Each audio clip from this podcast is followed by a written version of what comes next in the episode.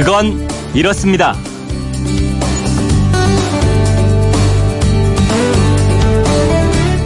안녕하십니까. 오승훈입니다.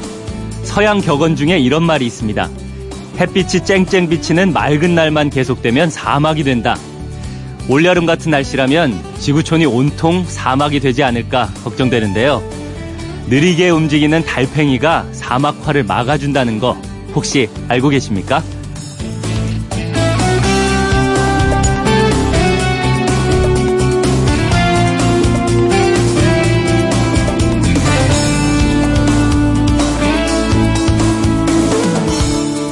달팽이가 지구 사막화를 막아준다? 그건 이렇습니다. 달팽이가 이동하는 속도 어느 정도일 것 같습니까? 달팽이는 보통 1분에 2.5cm를 간다고 합니다. 시속으로 환산하면 1시간에 1.5m, 성인 보폭으로 두 걸음입니다. 이렇게 천천히 느리게 이동하니까 쉽게 잡히고 요리 재료로 쓰입니다. 지금 기후변화로 지구촌 대부분 지역에서 사막화가 진행 중인데요. 이스라엘 남부에 있는 네게부 사막은 일정한 상태에서 사막화가 더 이상 진행되지 않고 있다고 합니다. 그래서 과학자들이 왜 그럴까 이유를 연구해 봤더니요. 네게부 사막에 사는 사막 달팽이 덕분이더라는 겁니다. 손톱만한 이 달팽이들은 사막의 석회암 틈에서 이끼를 먹고 사는데요. 얘들이 쏟아놓는 배설물에 영양분이 아주 풍부하게 들어있어서 죽어가는 식물들을 살리는 역할을 한다는 겁니다. 지금 같은 속도로 온실가스가 배출되고 기후변화가 계속되면 2050년에는 지표면의 3분의 1이 사막화가 될 거라는 예상도 있는데요. 온실가스 배출을 줄이든가 아니면 달팽이라도 많이 풀어야 할 것 같죠.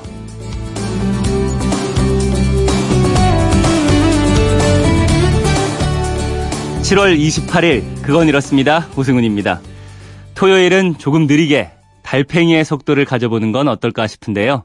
오늘 첫 순서는 나무를 배우는 시간입니다. 바로 시작하죠.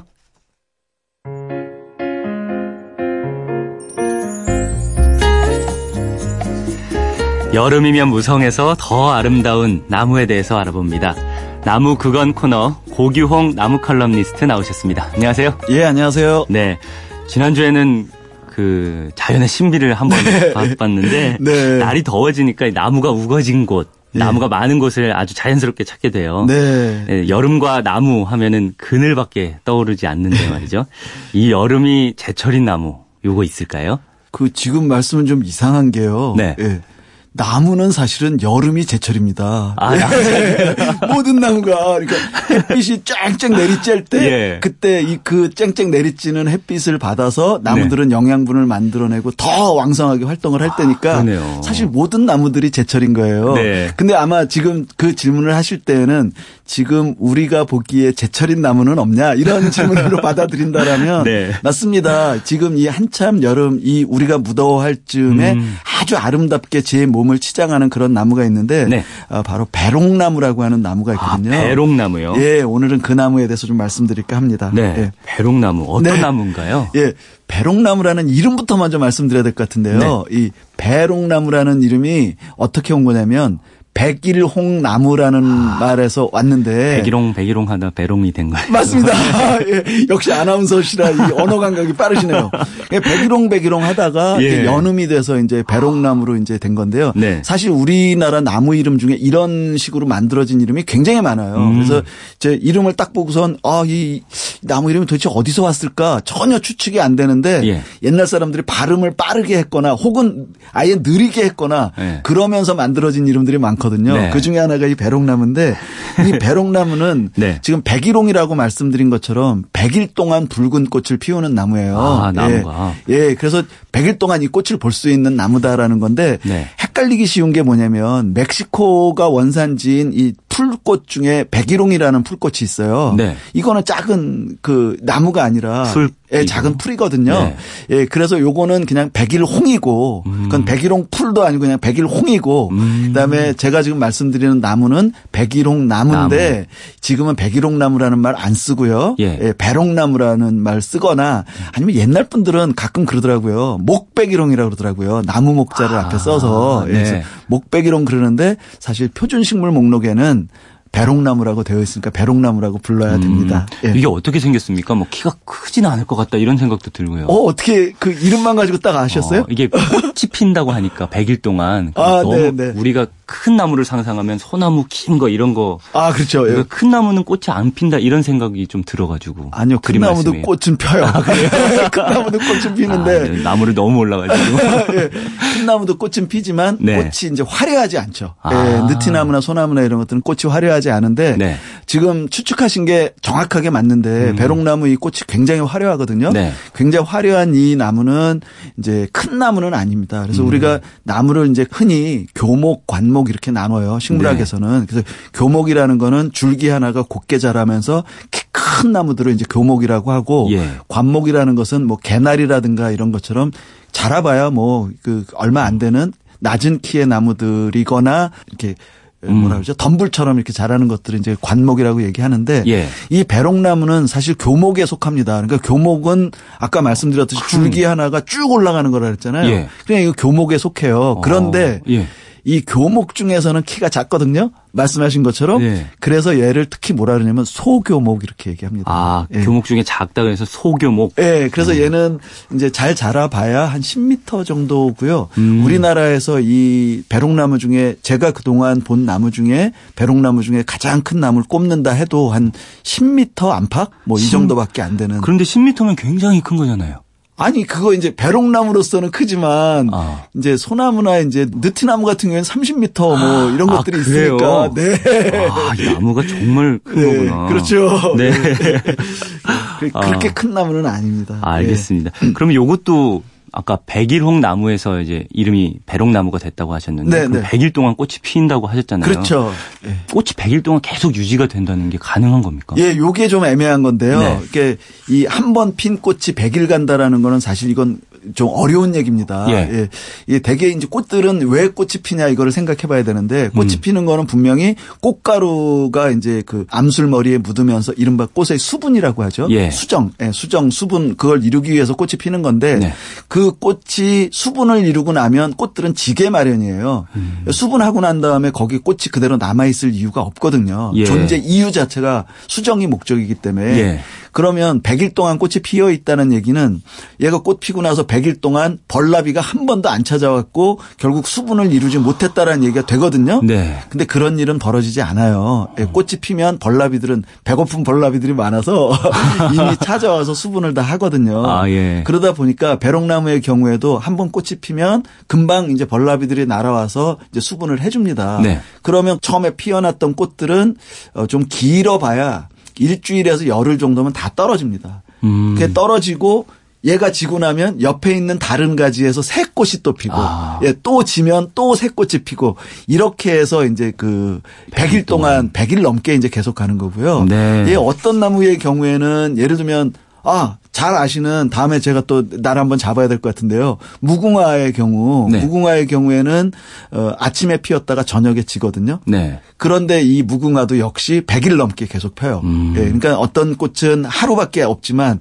이 배롱나무 같은 경우에는 한 일주일에서 열흘 정도 폈다 지는 거를 네. 100일 동안 반복한다. 이렇게 아. 보시면 됩니다. 네. 그럼 말씀하신 네. 이 꽃은 네. 백일홍을 닮았다고 아니요, 꽃 모양은 백일홍이랑 전혀 그래요? 달라요. 예, 꽃 어떻게 모, 생겼습니까? 예, 꽃 모양은 어떻게 생겼냐면요. 네. 가지 끝에서 꽃갈 모자 모양으로요. 이렇게 뾰족하게 이렇게 원뿔형으로 이제 모여서 피는데 음. 꽃한 송이는 굉장히 작습니다. 꽃한 네. 송이는 기껏 해봐야 지름 1cm 정도밖에 안 되는 건데 음. 아주 꽃 한 송이 한 송이는 그렇게 예쁘지는 않습니다. 이제 주름 투성이로 쪼글쪼글쪼글 이렇게 모여 있는데 예. 그 쪼글쪼글한 그 꽃송이들이 아주 여러 송이가 이렇게 쭉 모여 있거든요. 예. 근데 이제 이 모여 있는 것들 중에 재밌는 게 이제 좀 짙은 분홍색 뭐 이런 분홍에서 보라색 가까운 그런 색깔로 이제 피어나는데 예. 그 가운데 꽃 여러 개의 꽃송이라 그랬잖아요. 예. 여러 개의 꽃송이마다 암술 수수라고 하는 이 꽃술이 예. 40개 정도가 돋아나는데 어, 굉장히 요건, 많네요. 예, 요건 노란색이거든요.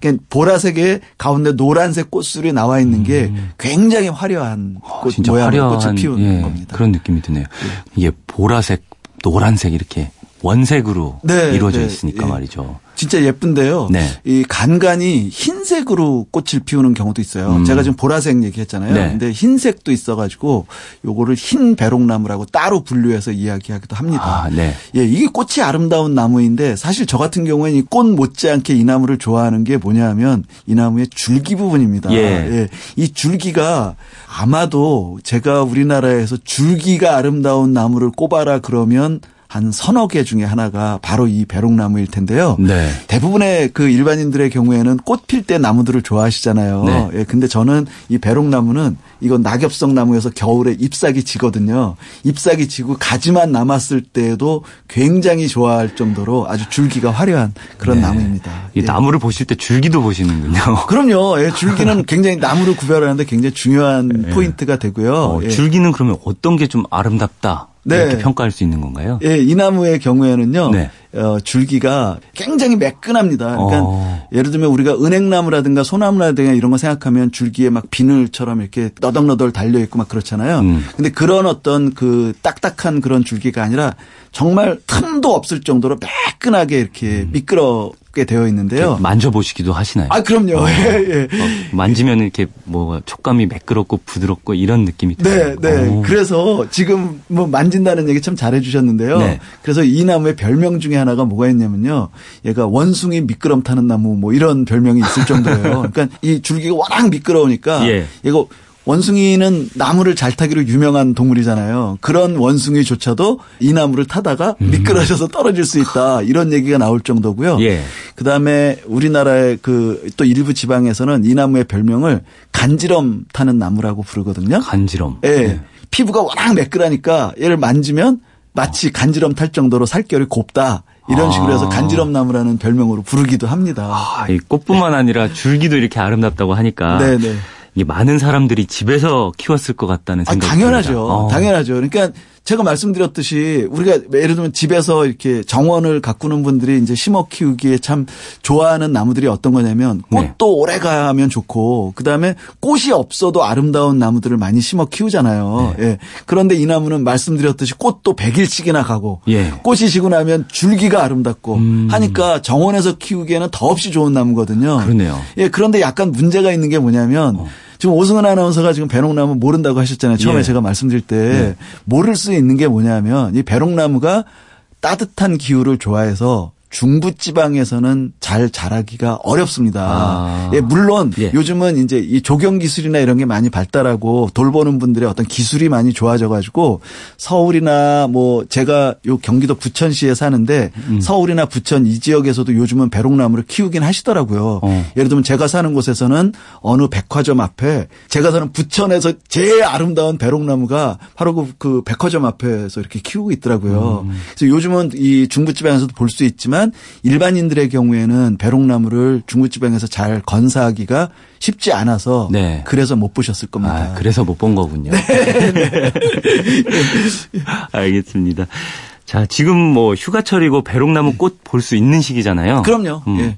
이 배롱나무를 볼 수 있는 아름다운 곳 한번 꼽아 주시죠. 예, 배롱나무는 뭐 특별히 한 그루만으로 뭐 천연기념물이라든가 이런 노거수가 아직은 이제 정리된 게 없어서 네. 한 그루를 소개해드리긴 어려운데 음. 여러 그루가 이렇게 군락을 이루면서 자란 아름다운 곳들을 좀 소개해드릴까 하는데요. 네. 우선 제가 그 이 배롱나무 한 너댓 그루 정도가 아주 굉장히 크게 잘 자란 곳이 어디냐면 경상북도 안동에 가면 병산서원이라고 있어요. 병산서원. 네. 네. 그 병산서원은 입구에서부터 들어가는 길에 배롱나무를 가로수처럼 이렇게 쭉 심어놨는데 그 가로수처럼 심어 있는 가로수 말고 거기 이제 서원의 제일 중앙에 있는 건물 뒤편으로 돌아가면 예. 그 뒤편에 아주 오래된 배롱나무 네 그루가 이렇게 쭉 있거든요. 예. 그러니까 그 네 그루는 병산서원 가시는 분들이 이 즈음에 예, 지금 배롱나무 한참 필 때니까 가시는 분들이랑 꼭 한번 보셨으면 좋겠다는 말씀 드리고요. 네. 그 밖에도 사실 배롱나무는 아름다운 곳이 한두 군데가 아니에요. 어. 특히, 어, 제가 요즘 이제 휴가철이라 다 이제 여행을 다니실 테니까 네. 말씀드릴 게 하나 더 있다라면 경상북도 울진에 가면 백암온천이라고 있어요. 네. 예, 제가 지금 온천을 광고하는 건 아닌데 그 온천이 아니라 온천 가는 길, 길. 예, 온천 가는 길에 배롱나무를 가로수로 쫙 심으셨거든요. 네. 예. 그 제가 우연히 저는 거기에 이 배롱나무 가로수가 있다는 걸 알기 전에 그냥 우연히 거기를 여행하는데 마침 배롱나무 꽃이 피는 시기였어요. 음. 가다가 너무너무 놀랄 정도로 아름다웠거든요. 네. 그러니까 지금 제 이 방송 들으시는 분들이 혹시라도 울진 쪽을 지나신다라면 음. 백암원천 쪽으로 가는 길을 한 번쯤 이렇게 여행하시면 정말 아름다운 장관을 이룬 배롱나무 가로수길을 보실 수가 있을 겁니다. 네, 이 여름 휴가철을 맞아서 아름다운 배롱나무 꽃을 보고 싶으신 분들은 뭐 안동이나 울진 이곳 네네. 네. 찾아가시는 것도 좋을 것 같습니다. 네. 여름에 피는 꽃나무 배롱나무에 대해서 알아봤습니다. 지금까지 고규홍 나무 칼럼니스트와 함께했습니다. 감사합니다. 네, 고맙습니다.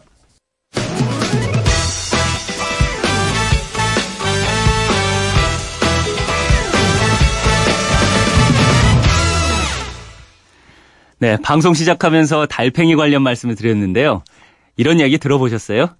달팽이 두 마리가 거북 등에 올라타게 됐는데요. 앞에 있던 녀석이 뒤에 탄 녀석한테 큰 소리를 외칩니다. 야, 꽉 잡아! 이거 엄청 빨라!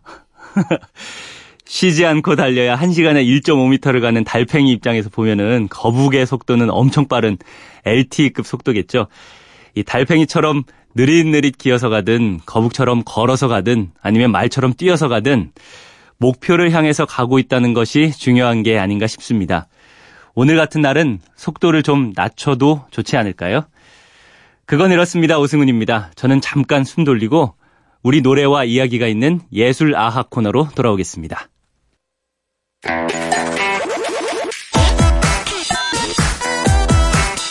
알찬 지식과 정보, 생활의 지혜가 가득한 그건 이렇습니다. 대중예술이라는 타임머신을 만나는 시간입니다. 어, 예술 아하 이영미 대중예술평론가와 함께합니다. 안녕하세요. 안녕하세요. 네.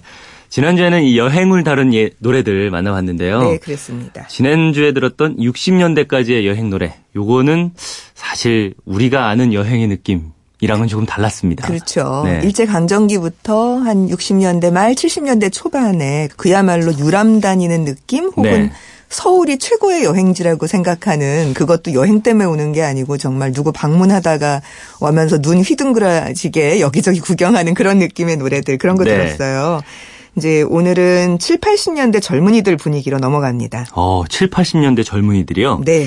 요건 분위기가 좀 바뀌는가 보죠? 바뀌죠. 네. 이때부터는 물론 이때도 젊은이들만 여행을 생각할 수 있는 거였고 음. 그나마 그 여행이라고 하는 게 좀 여유 있는 젊은이들이라고나 할까? 네. 그러니까 돈을 벌어야 먹고 사는 젊은이들은 여행은 생각 못 했을 거예요. 네. 그런데 음, 뭐 남자 고등학교 학생들 네. 혹은 남자 대학생들 이 네. 정도가 되면은 아 여행이라는 걸 한번 꿈꾸어 보는. 그러니까 음. 대학 가서 1학년 정도 되면은 제일 먼저 여름 방학 때 계획하는 게 여행을 한번 가보는 거고. 어. 그것도 여태까지는 못 가본 수학 여행지로 늘 가는 게 경주 이런 데잖아요. 네. 부여 그러니까 그런 데 아닌 거 뭐 설악산 이런 데를 음. 한번 가보는 거예요. 그 당시에 무슨 여행 장비 같은 게 거의 없어요. 등산복, 등산화 그런 것도 거의 없는데 네. 그냥 무작정 싸가지고 배낭 같은 데 싸가지고 무작정 친구들하고 음. 오대산에 빵 몇 개 갖고 올라가다가 굶어 죽을 뻔했다는 등 뭐 이런 이야기들이 당시의 네. 대학생들한테는 늘 있습니다. 네, 그럼 7, 80년대 젊은이들 분위기를 느낄 수 있는 여행 노래 네. 어떤 거죠? 송창식의 고래 사냥을 제가 꼽았어요. 네. 이 노래는 어, 바보들의 행진이란 1975년 하길종 감독의 영화 속에 들어가서 굉장히 유명해진 노래고요. 음, 네. 어, 이 영화 속에는 대학생 병태하고 영철이라고 하는 두 인물이 나오는데 영철이가 네. 고래를 잡겠다고 동해바다를 간다고 네. 이 노래에서는 3등 3등 완행열차를 타고 간다고 돼 있지만 영화 속에서는 자전거를 타고 음. 동해까지 가는 그런 네. 어마어마한 이야기가 나옵니다. 들어보시죠.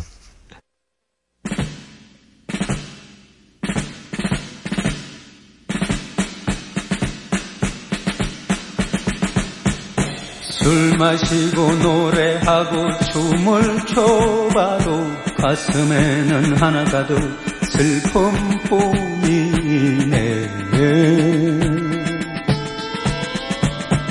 무엇을 할 것인가 둘러보아도 보이는 건 모두가 돌아앉았네 네. 자 떠나자 정말 많이 들은 것 같아요. 이게 그렇죠. 지난주에는 이렇게 곳곳을 소개하는 내용이었다면 이제는 네. 진짜 직접적으로 떠나자 이런 얘기가 나오네요. 그렇죠. 네. 여행의 실감이 있어요. 네. 떠나야 되고 3등 3등 완행 열차를 타고 가고 네. 자기가 동해바다로 가는 이유도 있잖아요. 고래를 잡으러 갈 거야. 음. 물론 그거는 굉장히 상징적인 얘기죠. 뭐 진짜 고래를 잡겠습니까? 뭐 고래 잡아서 뭘 하겠습니까? 근데 꿈에서 봤었던 고래라고 하는 게 이렇게 실감나는 동물이 아니라 네. 평생 한 번 실제로 볼똥말똥한 신화 속에나 혹은 상상 속에나 있는 동물이 네. 어, 동해바다에 아직도 저 맑은 동해바다에 살아 있다니 나는 그걸 확인하러 갈 거야. 뭐 음. 뭐 이제 이런 느낌으로 동해로 떠나는 겁니다. 네. 근데 이런 3등 3등 완행 열차를 타고 그 머나먼 동해 그러니까 지금 아까 이제 오대산 설악산으로 여행 떠났다는 얘기도 들려드렸고 여기도 지금 동해라고 얘기를 하는데 네. 그 당시 동해는요. 한 번 가면 거의 한 12시간 이상 걸려야 되는 지금처럼 그렇죠. 이렇게 터널 같은 게 안 뚫린 상태였기 맞습니다. 때문에 예. 기차도 청량, 예. 이렇게 돌아서 다 돌아서 네, 갔어요. 선이 있었잖아요. 그러니까 청량역에서 타고 정말 하염없이 가야 되는 네. 그런 곳이었어요. 그래서 진짜 먼 여행 이런 서울을 기준으로 봤을 때는 그렇게 되는 거였던 거죠. 네. 이것 말고도 당시 남자 대학생들은 한 60년대 중후반부터 70년대까지 늘 로망이 하나 있었어요. 음, 어떤 건가요? 무전 여행이라고 혹시 들어보셨어요? 무전 여행. 예. 네. 돈, 돈 없이 돈 없이 다니는 거. 네. 그러니까 그, 어쩌면 민폐일 수도 있죠. 아유, 엄청 민폐죠. 이건 뭐 그냥 지금 생각하면 말도 안 되는 건데요. 네. 여행 경비가 하나도 없이 중간중간에 막리를 해갖고 돈을 벌거나 어디 가서 음. 그냥 밥 좀 주세요. 뭐 하룻밤 묵어 갈게요. 이런 식으로 얻어먹고 얻어자고 네. 캠핑 장비로 그냥 산에서 자고 이러면서 여행을 하는 그런 방식이에요. 음. 근데 사실 지금 말씀하신 것처럼 이게 말이나 되는 겁니까? 요즘으로 치면은. 근데 이게 가능했던 건 그 당시 사람들이 그래도 순박해서 네. 그다음에 젊은 대학생이 워낙 드물잖아요. 맞습니다. 시골에는. 그러니까 네. 대학생들이 찾아와서 밥 한 끼 얻어 먹을게요. 그러면은 그냥 숟가락 하나 더 놓고 한 그릇 음. 더 주지. 이렇게 생각하는 분위기가 있었던 거예요. 네.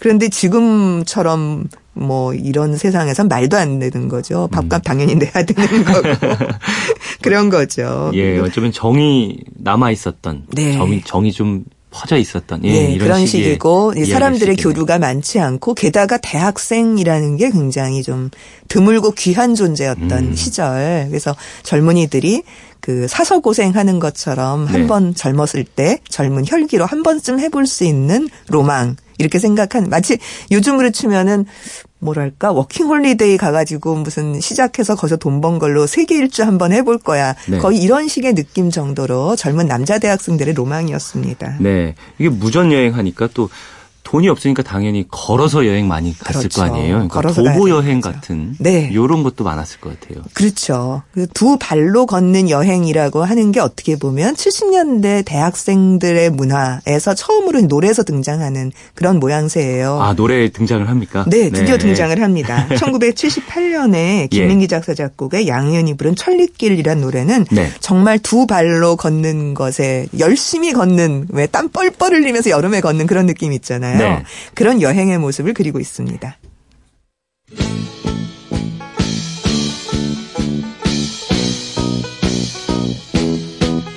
동산의 아침 햇살 구름 뚫고 솟아와 새하얀 접시 꽃잎 위에 눈부시게 빛나고 네, 양희은의 천리길. 어, 이 노래 들으니까 아침 일찍 일어나가지고 막 행진하는 네, 그렇죠. 이런 느낌이 나요. 네. 네. 그 사실 고래사냥의 맨 처음에도 작은 북으로 그 마치 행진곡 칠때 딴따라락 딱따라딱 네. 이렇게 하는 게 나오잖아요. 예. 지금 이 곡도 마찬가지로 완전히 행진하는 것 같은 느낌이 있죠. 맞습니다. 네. 그러니까 혼자 터덜터덜 걷는 여유로운 그런 천리길을 걷는 느낌이 아니고 네. 그야말로 씩씩하게 음, 진짜 맞아요. 땀 뻘뻘 흘려서 씩씩하게 팍팍팍 걷는 그런 느낌이에요. 네. 그러니까 그런 점에서 저는 이 노래는 뭐라 그럴까 국토순례 대행진 같은 것을 좀 연상시키는. 예, 딱 그게 떠오르는 그러네요. 그렇죠. 네. 국토순례 대 행진이란 말을 지금도 쓰나 모르겠어요. 근데 어, 네. 이거는 제가 찾아보니까 74년에 유네스코 한국위원회에서 국토순례 대 행진을 그 당시에 청년들을 데리고 청소년들을 데리고 매해 해왔다 이렇게 음, 돼 있더라고요. 네. 주로 학생들로 구성이 돼 있었고 이제 학생이니까 방학되어야 되잖아요. 그러니까 제일 더운 정말 7월 말 8월 초 한여름에 딱 깃발 세우고 그냥 무작정 그 거리를 이렇게 쭉 걸어가는 시골길 같은 데를 걷는 무슨 뭐 명승지를 찾아다니거나 네. 구경을 하는 것도 아니고 오로지 그야말로 국토를 순례하는 그런 행진을 하는 거였습니다. 네. 그래서 80년대부터는 음, 꼭 이런 식의 뭐 유네스코 학, 한국위원회 정도가 아니라 웬만한 청소년 단체, 학교 단위에서도 굉장히 많이 이루어졌고요. 음. 나중에 90년대 가서는 90년대 말쯤에선 좀 문제도 일으켰던. 그러니까 너무 어린 학생들을 동원해가지고 네. 그 애들은 안 가고 싶은 거예요. 근데 이제 어른들이 엄마들이 떠밀고 무슨 뭐 단체서 가라 그러고 그러니까 할 수 없이 갔다가 막 진짜 고생하는 것으로 변질되고 네. 프로그램도 너무 별 볼 일 없고 힘들죠. 힘들고 여름에 꼭 가야 되고 그렇죠. 네. 게다가 걸으면 그 밤에 뭐가 프로그램이 있어야 되잖아요. 그래야 교육적 효과가 있는 건데 그렇죠. 네. 그냥 무작정 걸고 고생해라 비 맞고 음. 뭐 이건 사실 좀 말이 안 되는 거죠. 그래서 그런 강압적인 진행이 문제가 문제로 지적되는 경우도 있었다고 해요. 네. 지금은 그래서 좀 많이 없어졌고 약간 흔적이 남아 있는 게 무슨 뭐 민통선 걷기 뭐 음. 그런 거 있잖아요. 네. 그러니까 왜 그 뭐 올레길이나 둘레길 걷는 것처럼 여유롭게 걷는 거하고는 좀 다르게 줄 지어서 깃발 세우고 걷는 그게 음. 이제 아직도 조금은 남아 있는 네. 이렇게 뭔가 의미 있는 일을 할 때는 남아 있습니다. 음. 그 여름 휴가를 만들어진 유원지에서 소비하는 것과는 굉장히 다른 분위기의 여름 휴가를 누리고자 했었던 70년대 80년대의 젊은이들의 어떤 느낌이 남아 있는 거예요. 그러니까 우리는 의미 있게 여태까지 한 번도 가보지 못했던 음. 국토를 순례하고 있습니다. 이런 고생도 우리는 불사하고 음. 열심히 가고 있습니다. 뭐 이런 이런 분위기가 네. 7, 80년대 그 젊은이들한테는 있었던 음. 셈이죠. 걷자, 걸어 나가자. 뭐 네. 이런 느낌의. 예, 그렇습니다. 그러니까 걷다 보니까 이 노래에서도 보면 한 번도 보지 못했던 게 보이는 거예요. 그러니까 음. 해는 막그 쏟아지고 있는데 네. 아침에 그 왜 염소 새끼들 뛰노, 뛰놀고 있고 무슨 자기 발 아래에 있는 접시꽃들이 보이고 뭐 이런 아주 새로운 경험들 걸어서만 할 수 있었던 경험들을 하면서 뭔가 많은 것을 생각하게 만드는 음. 그런 노래입니다. 네. 자, 그다음 노래는요. 요거는 음 80년대 말 정도에 나온 노래인데 네. 80년대와 한 90년대 초반까지의 혹시 대학을 다니셨거나 했던 분들이라면 이 느낌을 다 갖고 계실 것 같아요. 음. 여행 스케치의 별이 진단에 듣겠습니다.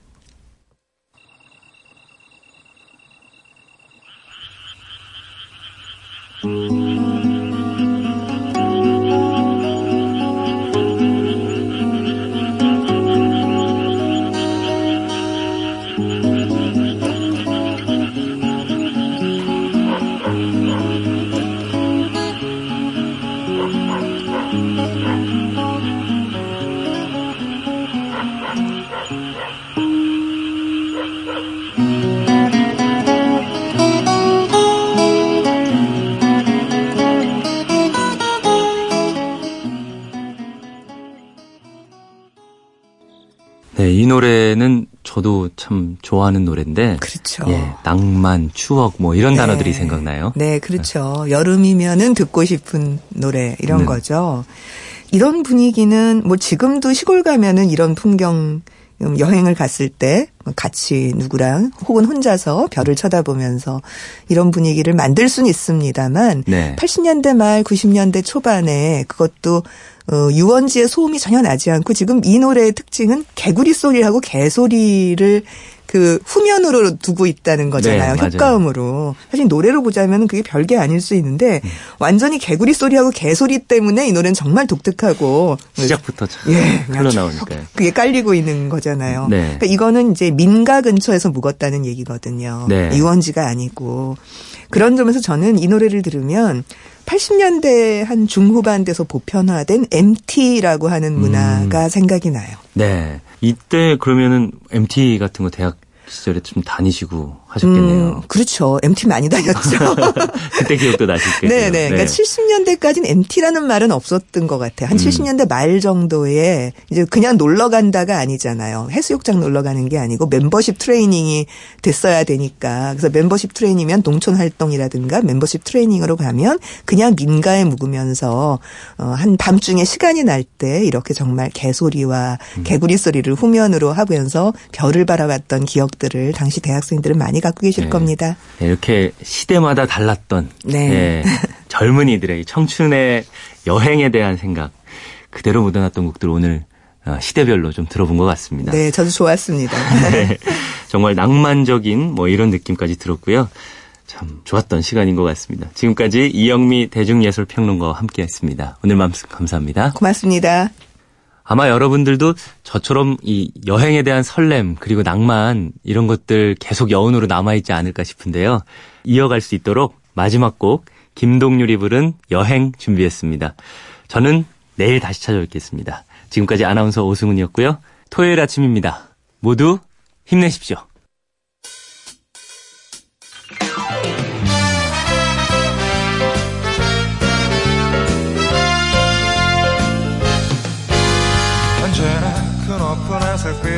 속에 달리듯 지나가버린 날들은